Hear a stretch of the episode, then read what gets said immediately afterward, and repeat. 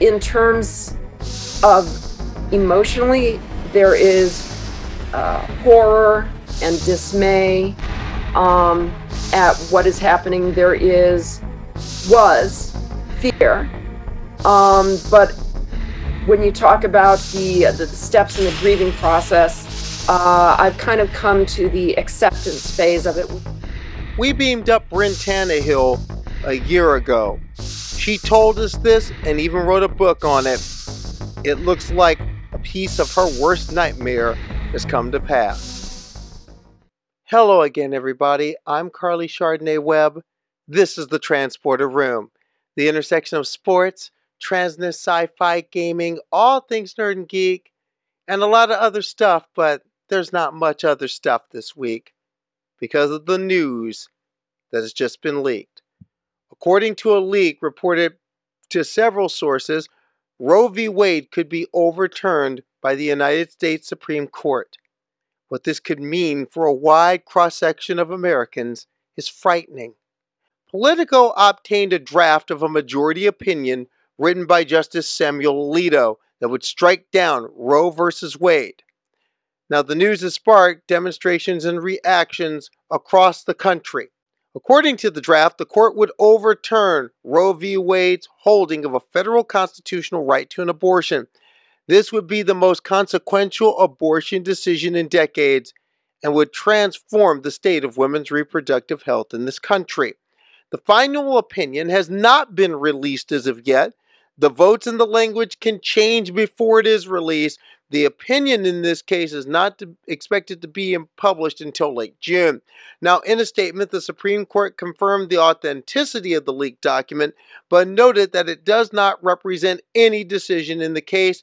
Chief Justice John Roberts said the court will investigate the release of this draft opinion, calling the episode, quote, a singular and egregious breach of trust.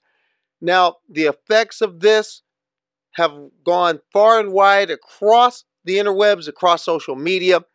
Bryn Tannehill, whose voice you heard at the beginning of this podcast, said on Twitter, quote, reading through the leaked decision, Alito makes it clear that Obergefell and Lawrence will be overturned.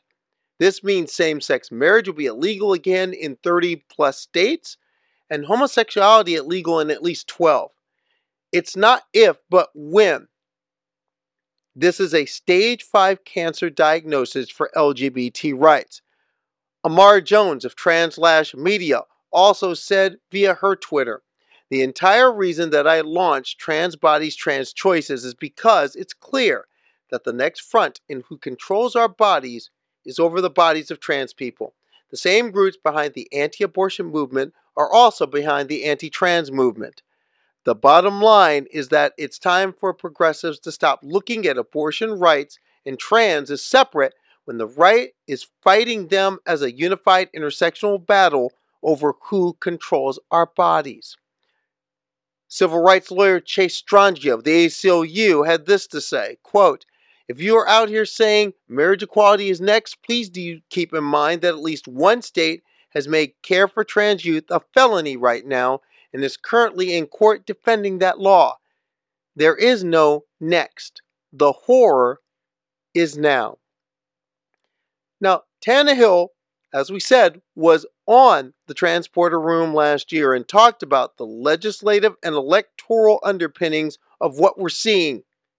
And it's worth a second listen. Since the end of the Cold War, we've seen a new type of autocratic regime arise called the competitive autocracy, where only one party can win, but there's still elections and they still kind of feel like real elections, but they really don't matter because you know which party's going to win regardless. And we're seeing that not just in places like Hungary and Poland and Russia and Turkey, but places like Wisconsin and North Carolina, where voter suppression and uh, gerrymandering ensure that Republicans always end up winning regardless of how people actually vote. What does this mean for the United States and where we're going? And I have the distinct sense that it's going to be relevant in 2024 and even 2028. Consider this Roe, Obergefell, Lawrence, the push against affirming care for trans youth, banning trans youth from school sports. This is all interconnected.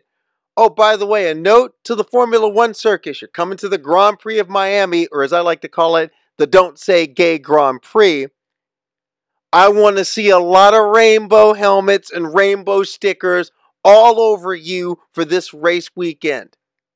Hashtag just saying. Now, an offshoot of what we're seeing the anti trans legislative fights and how they're getting really nasty.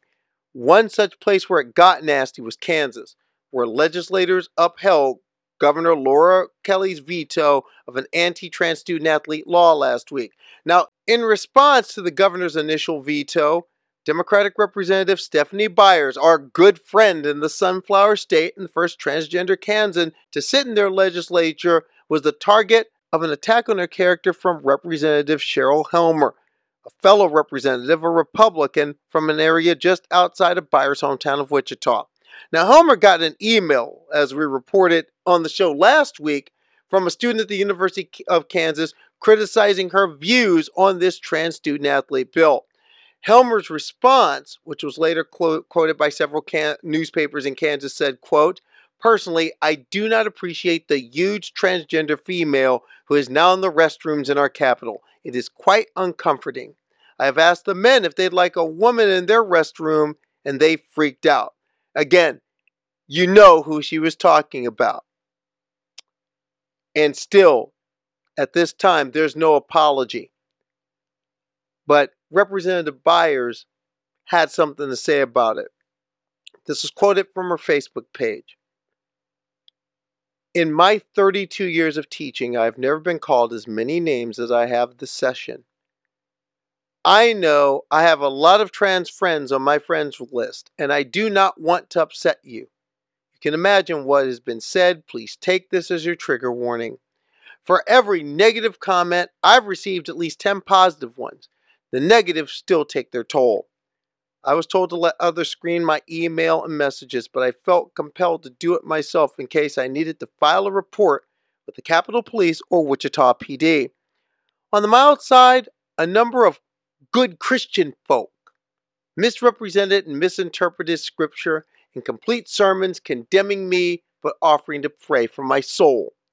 One woman told me that I should show respect to, quote, actual women by denying my own gender and letting them use the bathroom in peace without the fear that I'd be in there.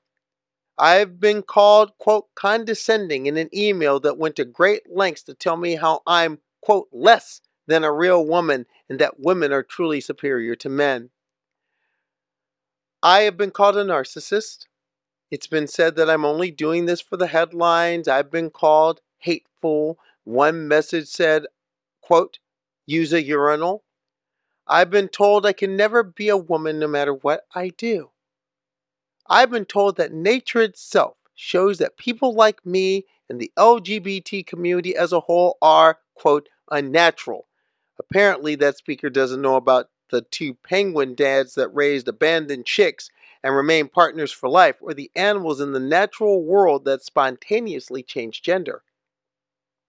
I've been called mentally ill both in direct language in emails and in Midwest polite speak at the well. My existence has been downgraded to, quote, a lifestyle. I've been threatened with being, quote, taken out if I'm caught in the women's restroom. The F bomb has been pushed at me over and over. I have been told to kill myself. Quote, after all, I hear transgenders are good at that. I've been told I'm useless. I've been told that I lost all my rights when I transitioned. I've been told I should move to, quote, California. I've been called a man, a he, a him. References have been made to male anatomy I don't possess. I've been called a groomer, both because of my being LGBTQ and also because I'm a former educator. A number of messages have told me I should never had ever been allowed around children. I've been called a demon, I've been called a predator, I've been accused of being a rapist. Not that someone accused me of molesting them, just in general. I've been told I'm unworthy of saying I'm Native American. I've been called a pedophile. I've been called a child molester. I've been threatened to be beaten if I go to the women's restroom and there are kids in there. Now, if you want to read this for yourself, a copy of this will be in the liner notes, coming directly from Representative Byers' Facebook page. And just a note to Representative Helmer you should be ashamed of yourself. And I trust that the good people of Mulvane, the people you represent, will see fit to vote you out. If there is any decency in Kansas Republicans, and there's some decency because four of your number crossed the aisle to uphold this veto. But if there's any decency and any sense of shame, Representative Helmer should be censured at the very least. And not to be outdone, there's the issue surrounding Fallon Fox. Now, the MMA legend has been a recent target of this type of ugliness as well.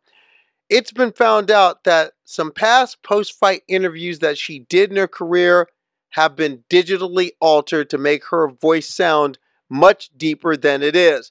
Fallon on her Twitter said it. Transphobes are electronically lowering my voice in videos to make me sound like a man. Goes to show how they'll do just about anything to misgender and attempt to elude that we have advantages in sports. Now, here's a video comparison of my fake voice found on YouTube and my real one. Now, Fallon's got receipts, and we're going to put these receipts on the liner notes. Just a note on this, because what has happened to Representative Byers, it's horrible. What's happening to Fallon Fox is horrible. And I want to speak on Fallon for a minute because that hits a good number of trans people in a very difficult place especially for transgender women. Dysphoria is a real thing, and vocal dysphoria is seriously a real thing. And if nothing else, it shows how far some people will go, as Fox stated on her Twitter. But I just want to say, from a personal standpoint, this hits me because vocal dysphoria hits me.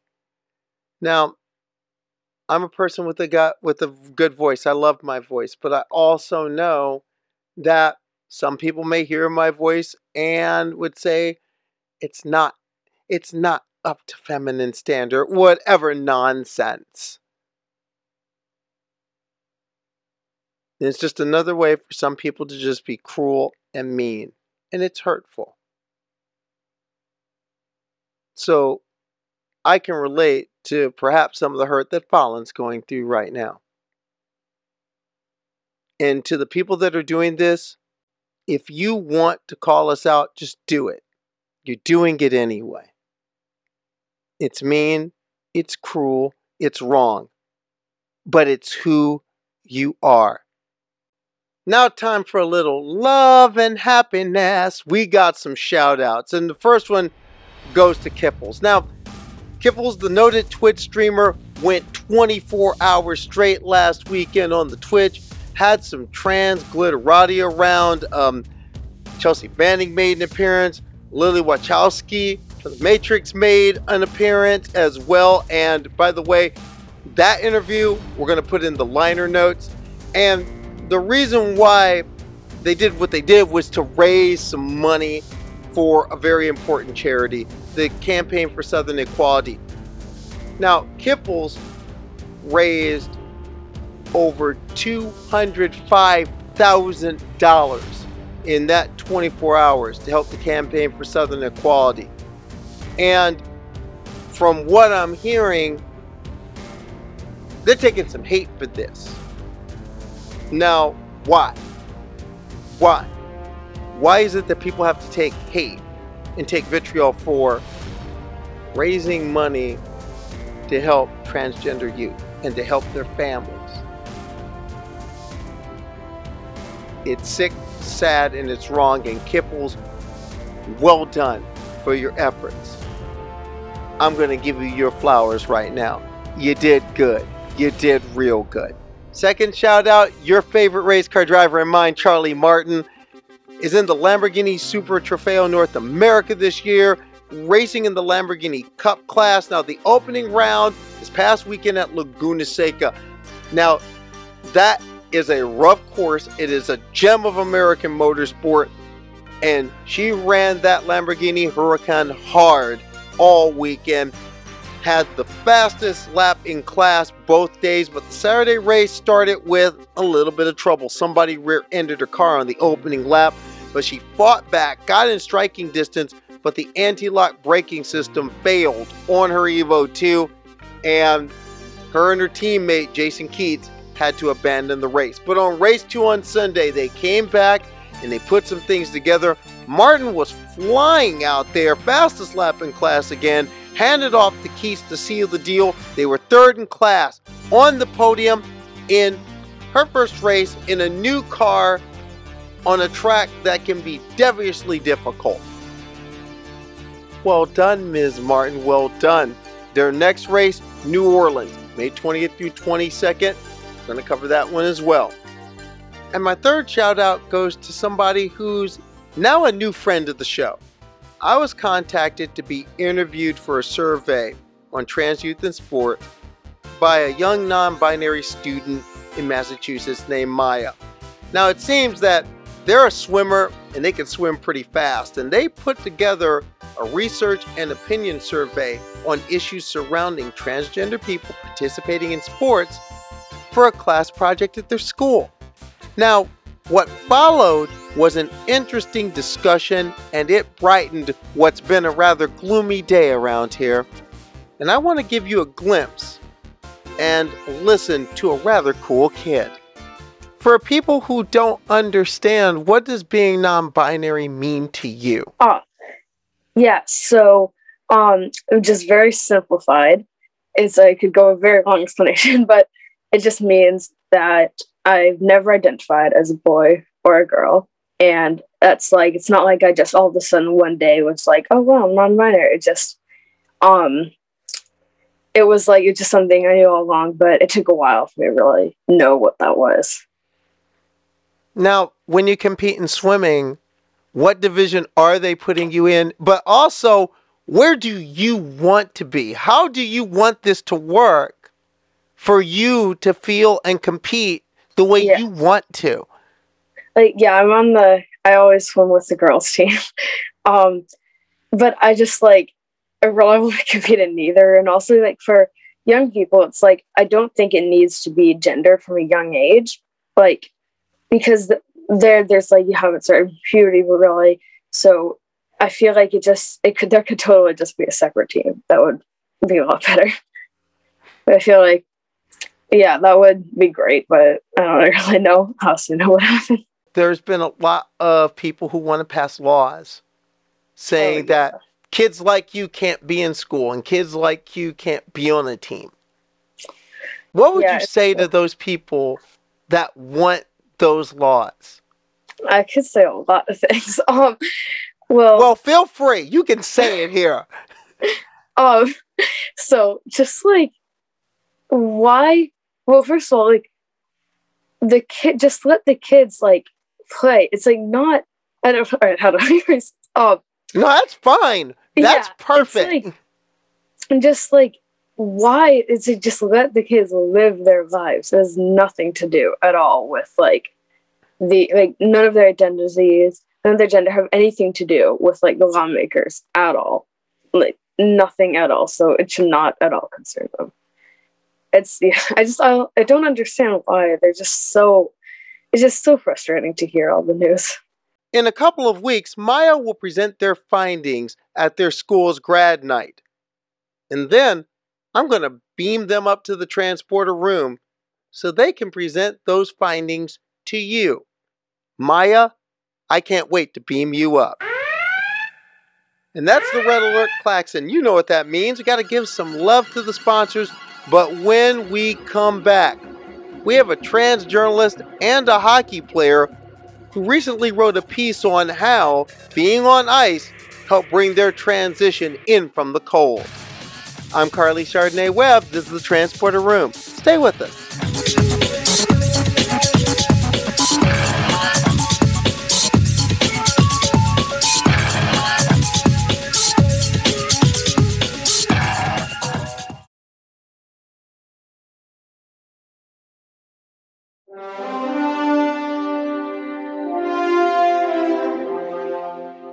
And welcome back to the Transporter Room.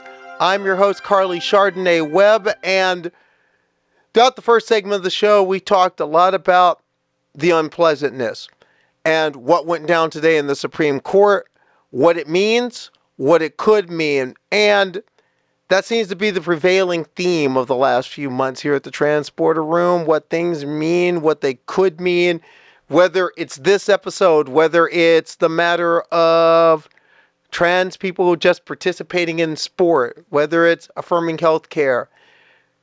There's so much in the landscape right now. You know, it's hard out here for trans folks here in this land of milk and honey we call the United States. But once in a while, you find a gem that makes you smile and makes you realize why the fight is worth it, why getting out there and playing the games is worth it. I ran across an article in CNN a couple weeks ago, and it was an opinion article. And the headline screamed, I'm a transgender player in the Women's Hockey League, and that's exactly where I belong. It tells the story of someone who's had to be a survivor. They survived cancer as a child, they survived coming out, and they've survived this crazy mixed up business that both of us are in. The business of journalism through the layoffs and the rip-offs and all the shady deals and having to change your copy every time an editor squeals. This person i'm talking about her name is danielle mclean. Now danielle mclean when she's not playing hockey and among the teams she plays for in addition to playing in some women's hockey leagues around the Washington, D.C. area. She's also a proud member of Team Trans. And Team Trans, you know, they get around, they find hockey players near and far and wide throughout North America. They all come together, they're all trans folks. We're all we got, we're all we need, and we're out there on the ice. She's an at large member of the Society Professional Journalists Board of Directors, and she's the senior editor at the smart at the publication Smart Cities Dive. And before going there, she's worked at some big rooms, including the Boston Globe. And we're pleased that she took time out from being in the Olympus of journalism to be beamed up to be with us. From Washington, D.C., we've got Danielle McLean off the ice and coming up to our bridge. Danielle, welcome to the transporter room. Energize. Welcome. so excited to be.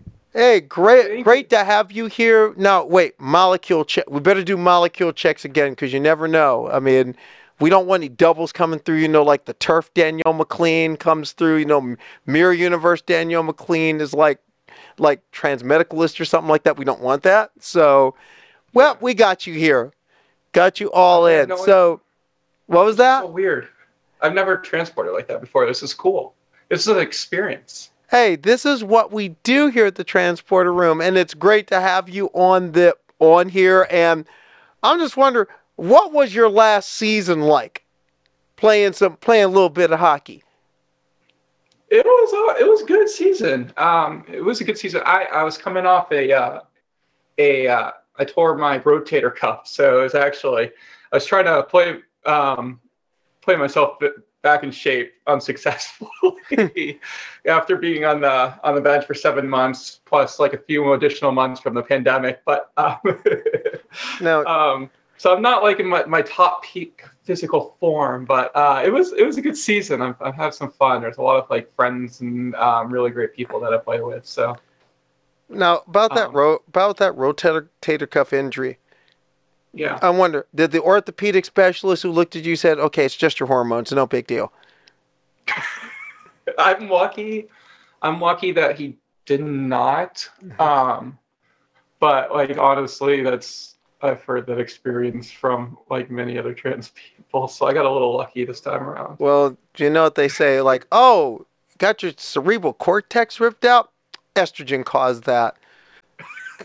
Command, um, Alexander Ovechkin's plus minus was minus seven. Uh, blame the trans people. They did that. They caused that. No, It was 100%. Yeah. but obviously, got to get into the news of the hour to start with. Um, hmm the Roe v. Wade leak. I mean, what's your view on what's come down? But it's something like it's like a car crash I've been watching. We- You know, all been collectively watching for you know a good solid six six years now. Um, Mm. But it's it's just so it's so bad now that it's like well just pretty much real. Um, uh, you know, I, I think one of the big things is um, this is not to, you know, people in these states where abortion is going to be illegal. Um, you know, if you're if you have a lot of money, you, you can go and get to another state and you know get a flight out there and be able to get, get the procedure done. Um, but like if you're poor, um, you know, if you don't have the financial re- means or resources or connections, um, you know, those are the people that are going to be either have be forced to carry these carry you know these pregnancies to term or you know going to be put in really dangerous health medical situations um, and it's just it's really sad. Uh, you know a lot of things have been sad over the last couple of years. Uh, this is you know particularly sad. I'm- sure it must be very painful for a lot of like gender non-binary folks um, and trans men who um, also um, you know seek abortions um, because you know they're being completely left out of the conversation at the moment and these are and they are facing you know same kind of impacts and realities that you know cis women are are experiencing as well at the moment What does it mean to be a to be a, a trans journalist, especially in what we're seeing the last five or six years? Especially with some of the things you've been doing. You you've covered you've covered policy for you've covered policy at the state level, especially in, when you were at Chronicle of Higher Education. You covered a lot of town halls when you were working for dailies. So you've Yeah. had to see you've seen government work and more often not not work. Uh, what does it mean to be a trans journalist doing that job and doing the job even as you're doing right now in a leadership position, at, especially at this time? Uh, sometimes it's tough. I mean, we're dealing with a lot of really important issues. Um, you know, like you know how cities adopt to climate change and lowering carbon emissions and trying to, you know, ward off like the most pow- biggest effects of climate change and kind of like helping being that news source for city planners um, and you know mayors and city officials as you know they're all trying to navigate through this um, you know integrating new technology to help them achieve their goals you know helping affordability you know helping people find affordable housing um, amid affordable housing crisis you know addressing homelessness crime uh, preparing for um, you know electrification of cars and buildings. So there's like all these you know i'm dealing with a lot of really important things um, but then there's like other times when i just see you know rules or laws against trans people and i just you know it's tough just feeling like i can't write about it all the time How does hockey give you an escape? Oh, yeah, hockey. It, it'll, you know, I, I need, I need some circle of support. I need circle friends. I need a place to go to talk about uh, issues. Just talk about normal issues that don't related to being trans. I have a really amazing partner that I, you know, do a lot. But I also have like a, you know, big supportive friends, and a lot of my friends just come from my social circle for hockey and.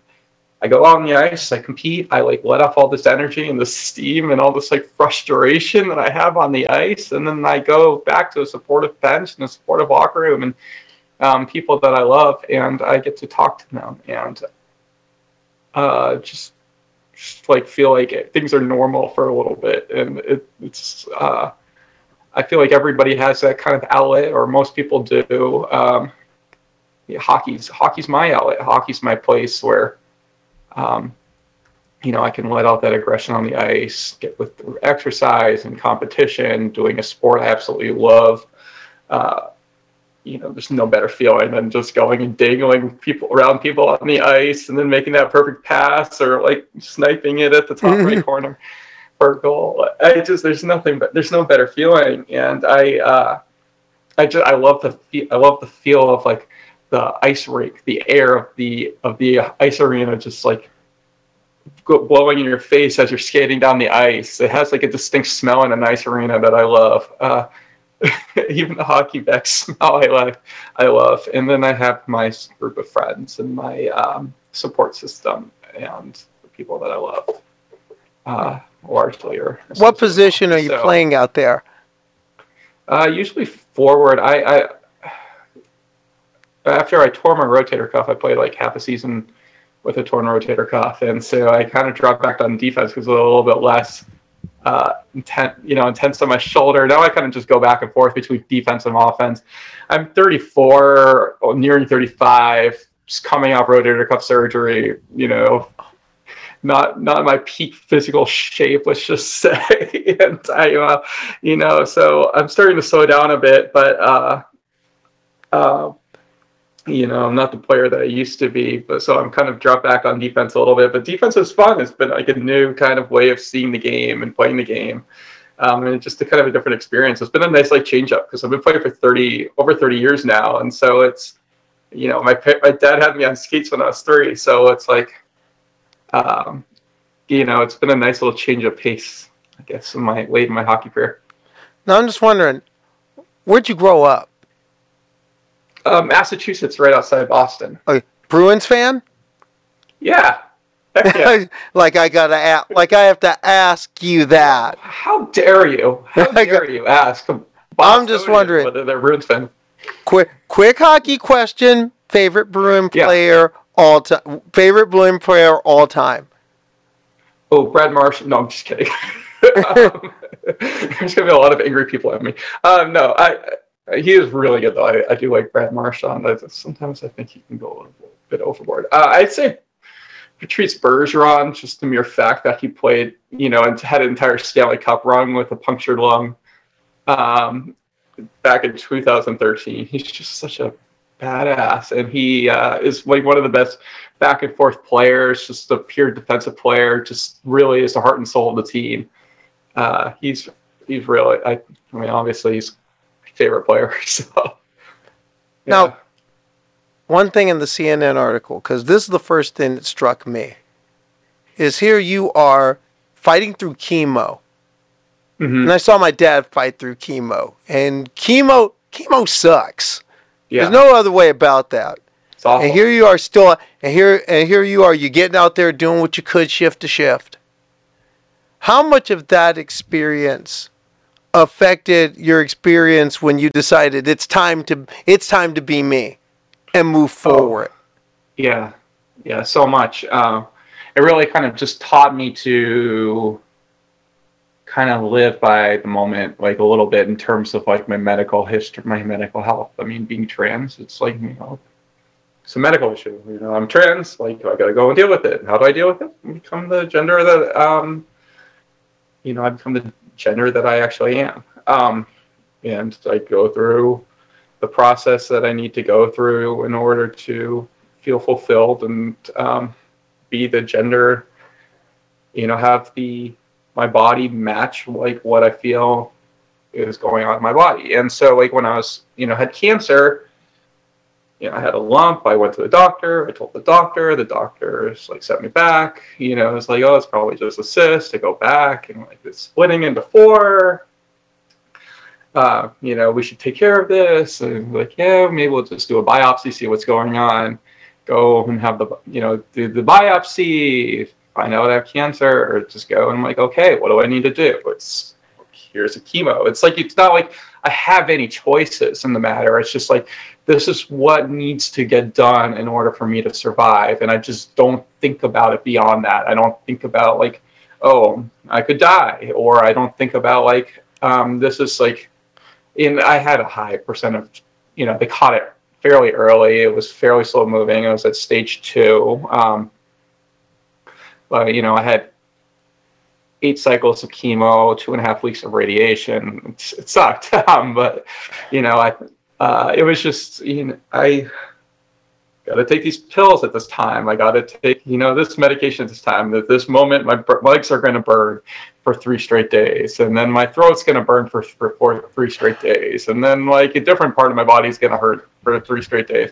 And then it, after I play like this practice, uh, do this practice, uh, it's going to hurt for uh, even worse. And so I, I just kind of took everything by stride, and that's kind of like how I approach being trans. And I just try not to think too far ahead, try not to let it overwhelm me. I just kind of just did what I needed to do. So in the sense you're you were when it came to all this, be it be it battling cancer and winning or just being trans, you're a grinder. That's what it sounds like. You muck and grind. You just get in the corners. You get dirty. Don Cherry would have loved you. Yeah, yeah, big hit from John Don Cherry. what led you to write this opinion?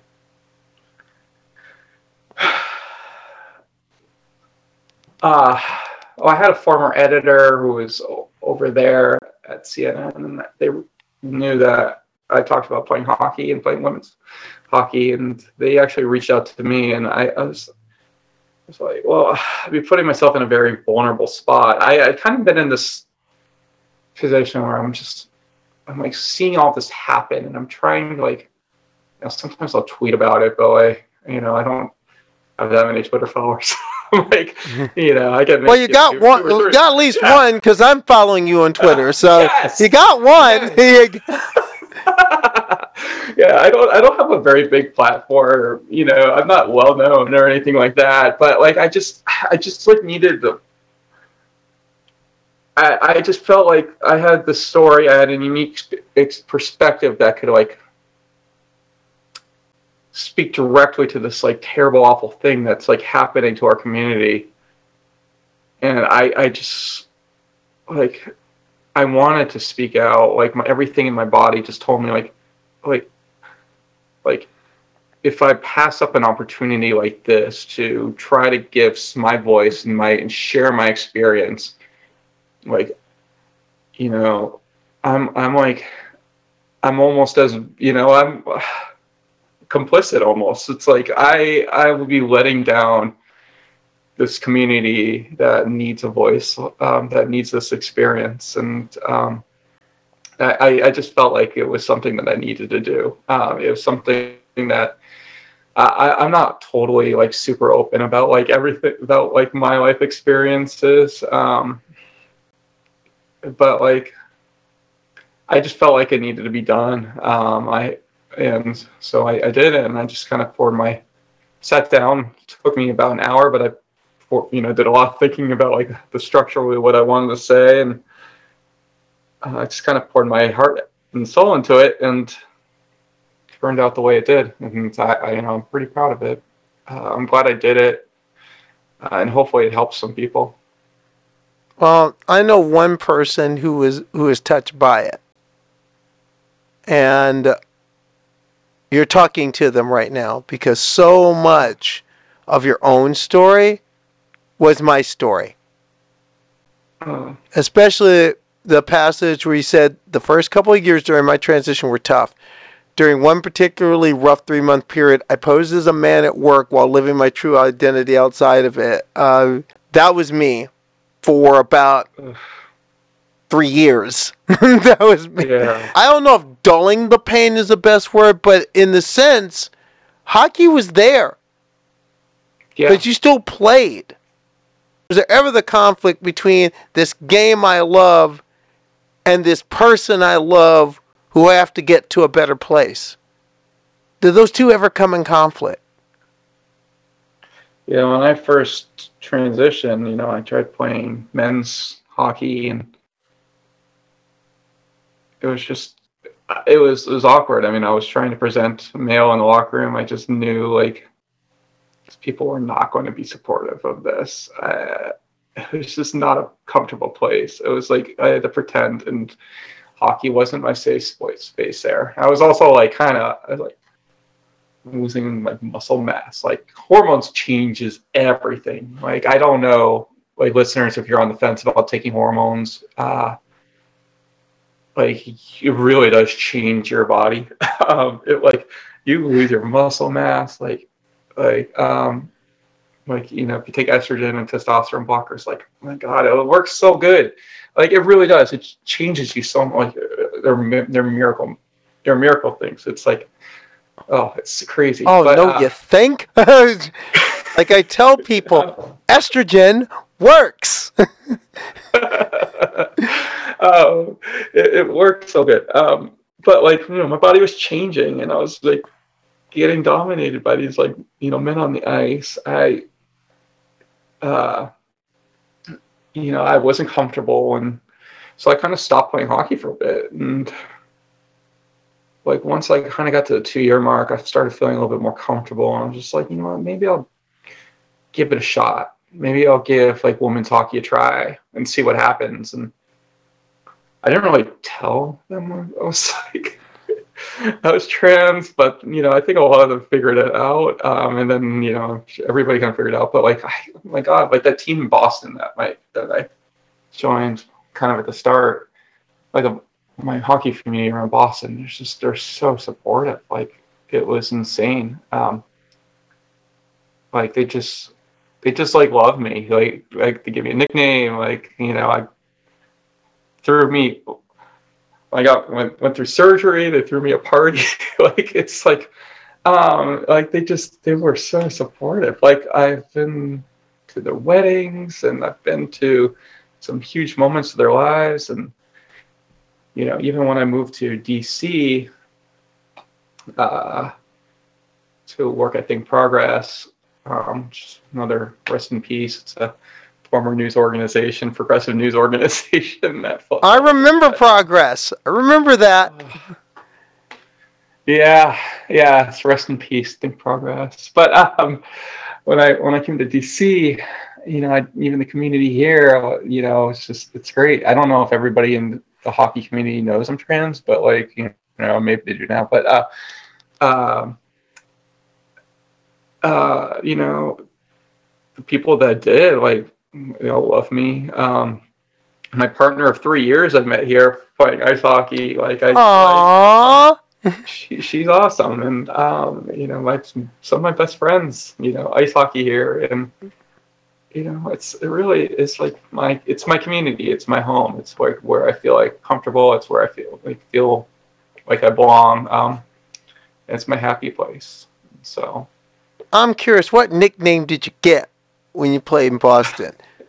Ooh, DMAC for Danielle McLean. All right. So they gave me DMAC for short, kind of like Well, first, Danielle McLean is a hockey name right there. I feel like it, right? It is a hockey. It, that is that is Yeah. definitely a good. That's a good hockey name. That is, that that's a Yeah. good solid solid hockey name. Danielle McLean came in from came she came in from somewhere I'm not sure like Red Deer or like Red Deer or Parry Sound somewhere like that.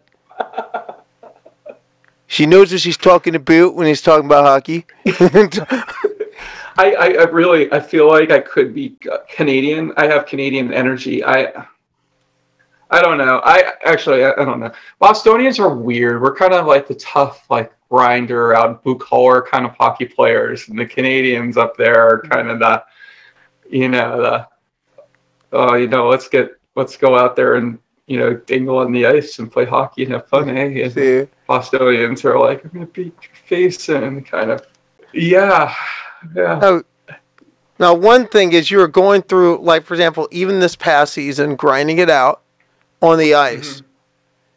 You had, I mean, trans, trans and sports were the were were among the news in all of sport. I mean, who'd have thought that an Ivy League swimmer would bump a Super Bowl off the front page?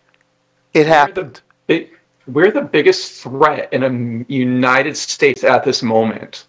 Like we are, we are it. Like the like the ten people that play competitive sports in like the entire world are the biggest threat to society. Apparently, that's like what we're treated as. Well, what was your just gut reaction to, for example, all the Lia Thomas hysteria? Oh, I just felt terrible for her. Um, God, I I remember. I mean, it's. I don't know Leah. Um, I've never met her. I don't know much about her story and her backstory, but I'm assuming that she's probably been competing and swimming her entire life. It's probably you know the way I think of an ice rink as her safe space, her place that makes her happy, um, the place where she spent all of her hard work, blood, sweat, tears, like doing and trying to be the best that she can be, and uh, you know, here she is, like still trying to do it, still trying to compete at a high level after transitioning. Um, and now all of a sudden, just pure malice and just like having our entire transition just put on our microscope. My God, I could not imagine that. I just, it just makes me, it's just sad. It sucks so much. And I don't know, Lia, like, if I don't know if you're listening, but like if you are, I'm so sorry you went through that. Um, you know, let reach out if you ever want to talk, um, because I'm sure this is probably just an awful, awful, awful experience. Um, you know, just people, you know, just like national news publications, like who've never given a damn about like women's sports, women's swimming, all of a sudden just putting all their attention on her and like care like talking about her body and just like characterizing her body. And it's just it's so sick. It's so terrible. Like even like the cnn article that i linked into in the story when talking about it like it was pretty pretty gruesome like i i'm just i don't know i feel terrible about it it's just it sucks What was it like playing for Team Trans? Oh, it was amazing experience. Oh my gosh. I cannot emphasize enough. Like just playing hockey with you know, just the minute you go into the locker room, I mean, everybody just starts talking about like you know, these experiences that you've never been able to talk about and connect with in the locker room before. Hey, it's amazing. And then you get on the ice and you just see so many people that just have these like experiences um, with you, which it's it's like it's hard to explain that feeling um and like such like that kind of like that kind of experience um but it was it's it's like one of those like it's one of those like moments in your life that you you remember that first time you skated with you know team trans it really it's cool it's Now, what which which two like they've played what two series so far? Which one were you in? Uh, I was I got invited to both. Um, the Boston one a few years ago, I had torn my rotator cuff, um, as I you know mentioned earlier, and um, uh, that was, and I hadn't gotten the surgery yet, but I was like still doing physical therapy, trying to get into a place where I could like actually go without it, like just like being insanely painful. Uh, I never quite got it to that point, but I got it good, good enough. But it wasn't until like after that series, and so I I skipped it, uh, and it was really it was the biggest bummer. I was so jealous, um, and I had like so much like envy for the people that were on the ice. But like uh, I went to the Madison one this this year, and it was it was an amazing experience. Uh, I'm gonna there's a couple others that are coming up like later this fall. I don't know if they've been announced yet, but. Um, so I'm not going to be the one to announce them, but I'm very excited for them. What was it like playing in Madison? Because you guys had a Uh, good was- series. Y'all had a good run in Madison. Oh yeah. Oh yeah, we we swept the table against the the Madison Gay Hockey Association. Um, yeah, no, we it was like good hockey. I mean, there was like, um, you know, they broke up by advanced, intermediate, and um, beginners, and uh, you know, the it was amazing watching the, you know, and we had the practice before the night before, and they actually killed us. We did like back and forth on the ice doing circles, and my, my legs were burning. But uh, it, it, then it was cool, like watching. Um, watching you know the two, you know the two other groups uh, do their thing on the ice and you know have that experience and then by the time i was just like so ready by the time i stepped on the ice like i had so much adrenaline i was just like skating around the la- like skating around on the ice with everybody like i oh man i was like like i felt like uh, i was like skating like i was like you know 22 like on the ice like in a big playoff game it was it was crazy like i i was just I was flying around the ice and then just like dancing and stuff like that. It was it was great. How much of an escape when you're hearing all this stuff is just being out on that ice?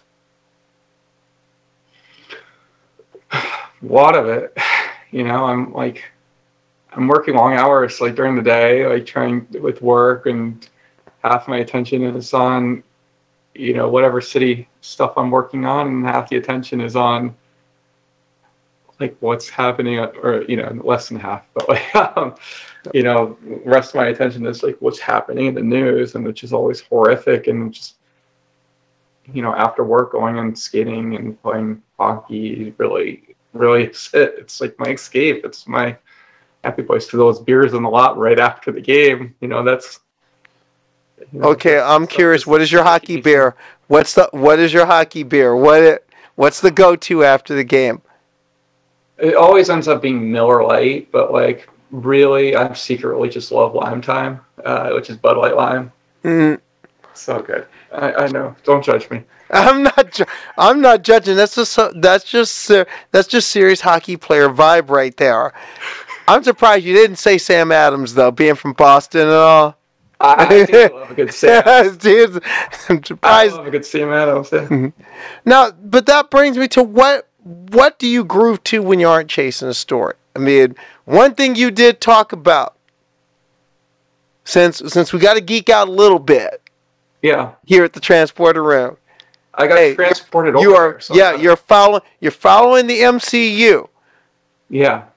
I'm just wondering of anyone in the Marvel universe, who you think could play? Who you think would make a good hockey player? Ooh. Thor, just because of his like sad boy vibes that he's got going on, I feel like good hockey players are like have like a little bit of a chip on their shoulder, but also like very, you know, a little bit cocky, but then like can get you know when things go wrong, can have like a little bit of like sad boy vibes and just like kind of like drink their drink their sorrows away. so I don't know why he just gives away some hockey energy, you know, plus the golden locks that he's got going on. Um, nice flow, solid Canadian. I'd say he makes a good solid Canadian hockey player. Um, I'd say Thor is probably my top top pick for Canadian hockey player. Now, speaking of hockey, you know what time it is. You know when it. You know the great time of year it is right now. It's the best the time be- of year. Best play best playoffs in sports. Best Best, it is the yeah. best playoffs in sports. 100%. Yeah. Who you got? Who you got? Oh, as a biased Bostonian, I gotta say the Bruins. Um, realistically, I'd say it's probably either the Panthers or the Colorado. Uh, the Avalanche are just like on an absolute tear. Um, the Western Conference is pretty garbage this year, but like, uh, you know, that team is just insane. Uh, I think the Florida Panthers are a very, very good team as well, though. Uh, man, they just in the East. I can't emphasize how tough the East was this year, and the fact that you know the Panthers just completely dominated it. It's just, yeah, they're they're tough. No, that's I'm what's not wild. Pick, yeah, every team in the East has 100 points. It's crazy, absolutely nuts. The Bruins are a wild card team, and they had like an insane, like a very good season. Like it's it's it's crazy. How did Florida get so good? How in the world did they all of a sudden get? I remember five years ago, four like a few years ago, Florida was Florida was finding people off the street yeah. to play goalie, and now here they are, the best, potentially the best team in hockey right now. Yeah, it's it's crazy. They've been just I mean, I think they got just got so much talent up and down that roster. I don't, I don't, I honestly, I don't know how they, because I haven't thought about. I, I don't think the Florida Panthers have really entered my fully entered my consciousness in like maybe 30, 20 years since I was young, um, and I maybe played played with them in the NHL '97. But like, uh, for Sega, You are. br- oh Lord, you're bringing back some good memories right now. The NHL. um, oh, right after this interview, I'm gonna go. I'm gonna fire up my Sega Genesis and play NHL '94. oh, that was the best game of all time. Anyway, Adam Is it- Oates. Yeah. Okay, talk about my favorite player. Adam Oates, second favorite player ever. Second player. Okay. That, see, Yeah. Adam Oates. That's going Yeah, back. that Bruins team, Adam Oates, Andy Moog, Ray Bourque, Cam Neely. Oh, so great. And course, you got you know Wayne Gretzky and Luc Robitaille and all them. It's yeah. okay. Anyway, You're going. see, you're bringing back. Oh no, you're bringing back some very good memories there. When you talk about hockey, your eyes light up, yeah. face lights up. hmm Is hockey a piece of trans joy for you? Oh, 100 percent. Yeah. Yeah, it's. I mean, it's like. I mean, it's everything. Oh, okay, well, I guess define like trans joy. I mean, it brings me joy. Well, whatever it, whatever it is, because I I ask this question a lot, especially among trans people. Yeah. Because I mean, the great thing about having this forum is trans people talking to trans people, and the one thing that I've a- and one thing I consistently ask, and it's different things to different people, but mainly I'm a big person about sports and my craft are two places where I find my trans joy because I have survived to be my authentic self doing them. So that's Yeah. how I define where my trans joy is being here and being me and doing the things I love doing it. So I always ask, where where is your trans joy? What does it mean to you and where do you find it? Yeah, hundred percent. I, I think like hockey is a big place with that because uh you know, I man, I remember like even when I had cancer, like I would like look down and I would see like the hair falling off my body and I'm like, oh yeah, this is great. Um, you know, um like it was like that that kind of that dysphoria has kind of lasted, you know, forever. Like I would see like, you know, girl hockey players like I would be playing with.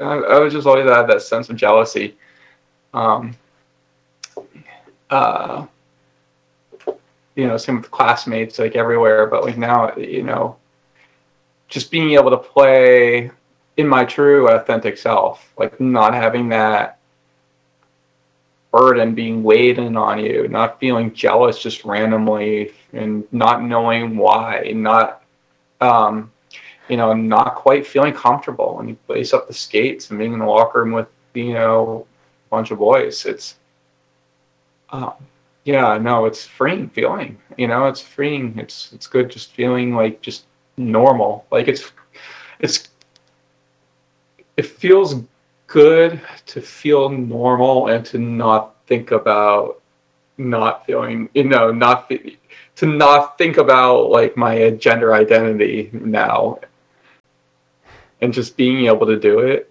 um, it's it's a really good feeling. So, yeah, it I uh, don't know if that makes sense. I was just kind of talking in circles there, but No, that- like no, it makes perfect- sense. It, no, it makes perfect sense because that's how I feel whenever I tow a line. That's whenever I feel when I'm on my bike. That's what I feel when I'm playing with with my softball team here in Connecticut, and yeah, and just being out there or being on being anytime I'm in a sport now, I get to be me. And right. no, that's a big thing.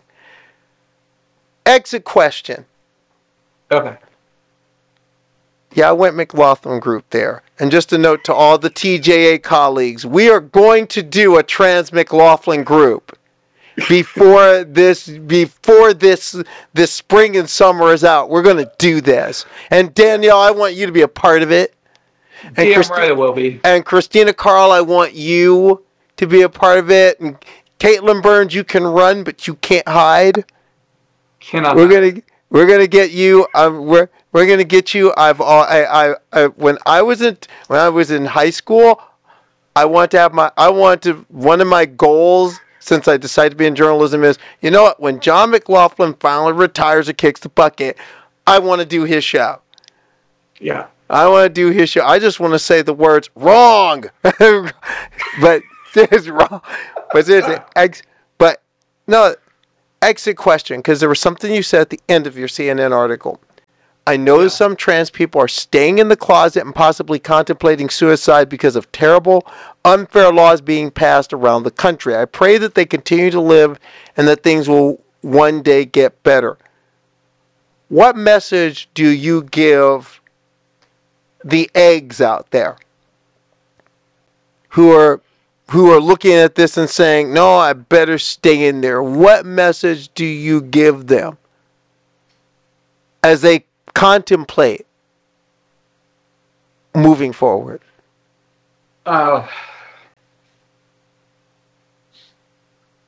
that there are people that will love you. Um, that there is a place of happiness that's out there.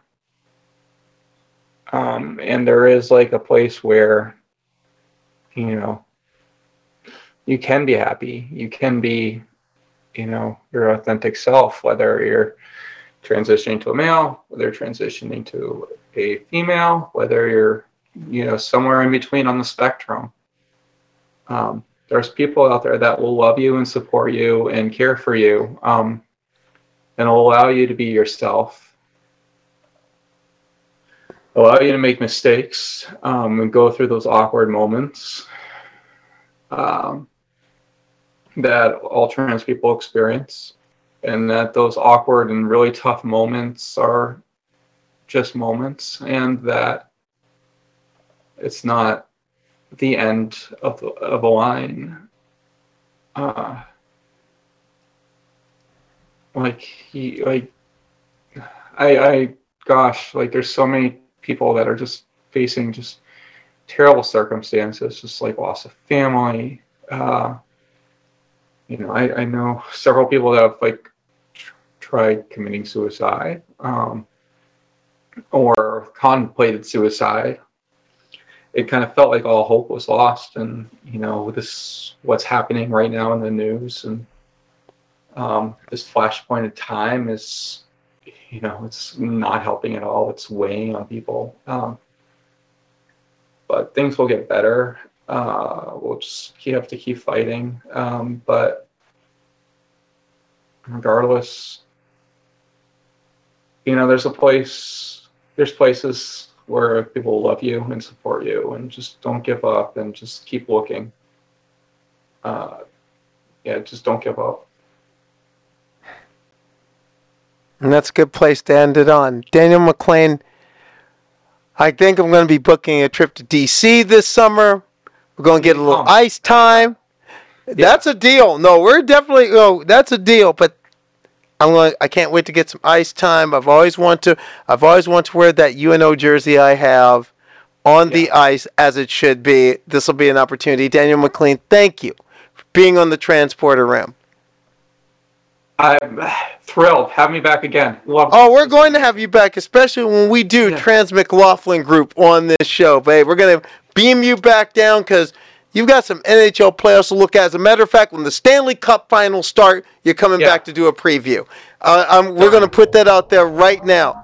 So, hey, Okay. Danielle, thank you. We're going to beam you back down to DC. Thank you. Thank you, Danielle McLean, for being on the transporter room this week. And before I get on to thanking all these one, all the wonderful people in Transporter Room Nation, you know I love you all, but there's something I've got to point out. If you are feel, if you are trans and you are feeling like it's just up against you, and you don't know where to turn, I know at least one place to turn. Turn to Trans Lifeline.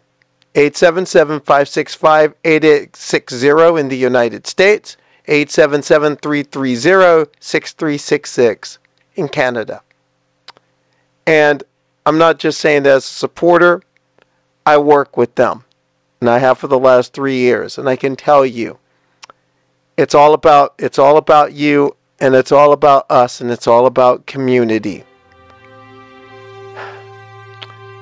And for all of you thank, who have been a part of Transporter Room Nation, thank you for tuning in and thank you for showing up. And if there's something you want to see, or if there's something you want to say about what we do here at the Transporter Room, or if there's someone you want to see on the Transporter Room, and believe me, there's plenty of people that I want to see here as well, leave a message on our Twitter page, leave a message on our Facebook page, leave a message on our Instagram page, Transporter Room 10 Forward. Everything I do at the Transporter Room, I do it for all of you, the people who support us.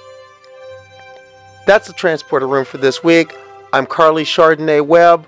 Live long and prosper, and steady as she goes. I'll catch you all next week. Bye bye.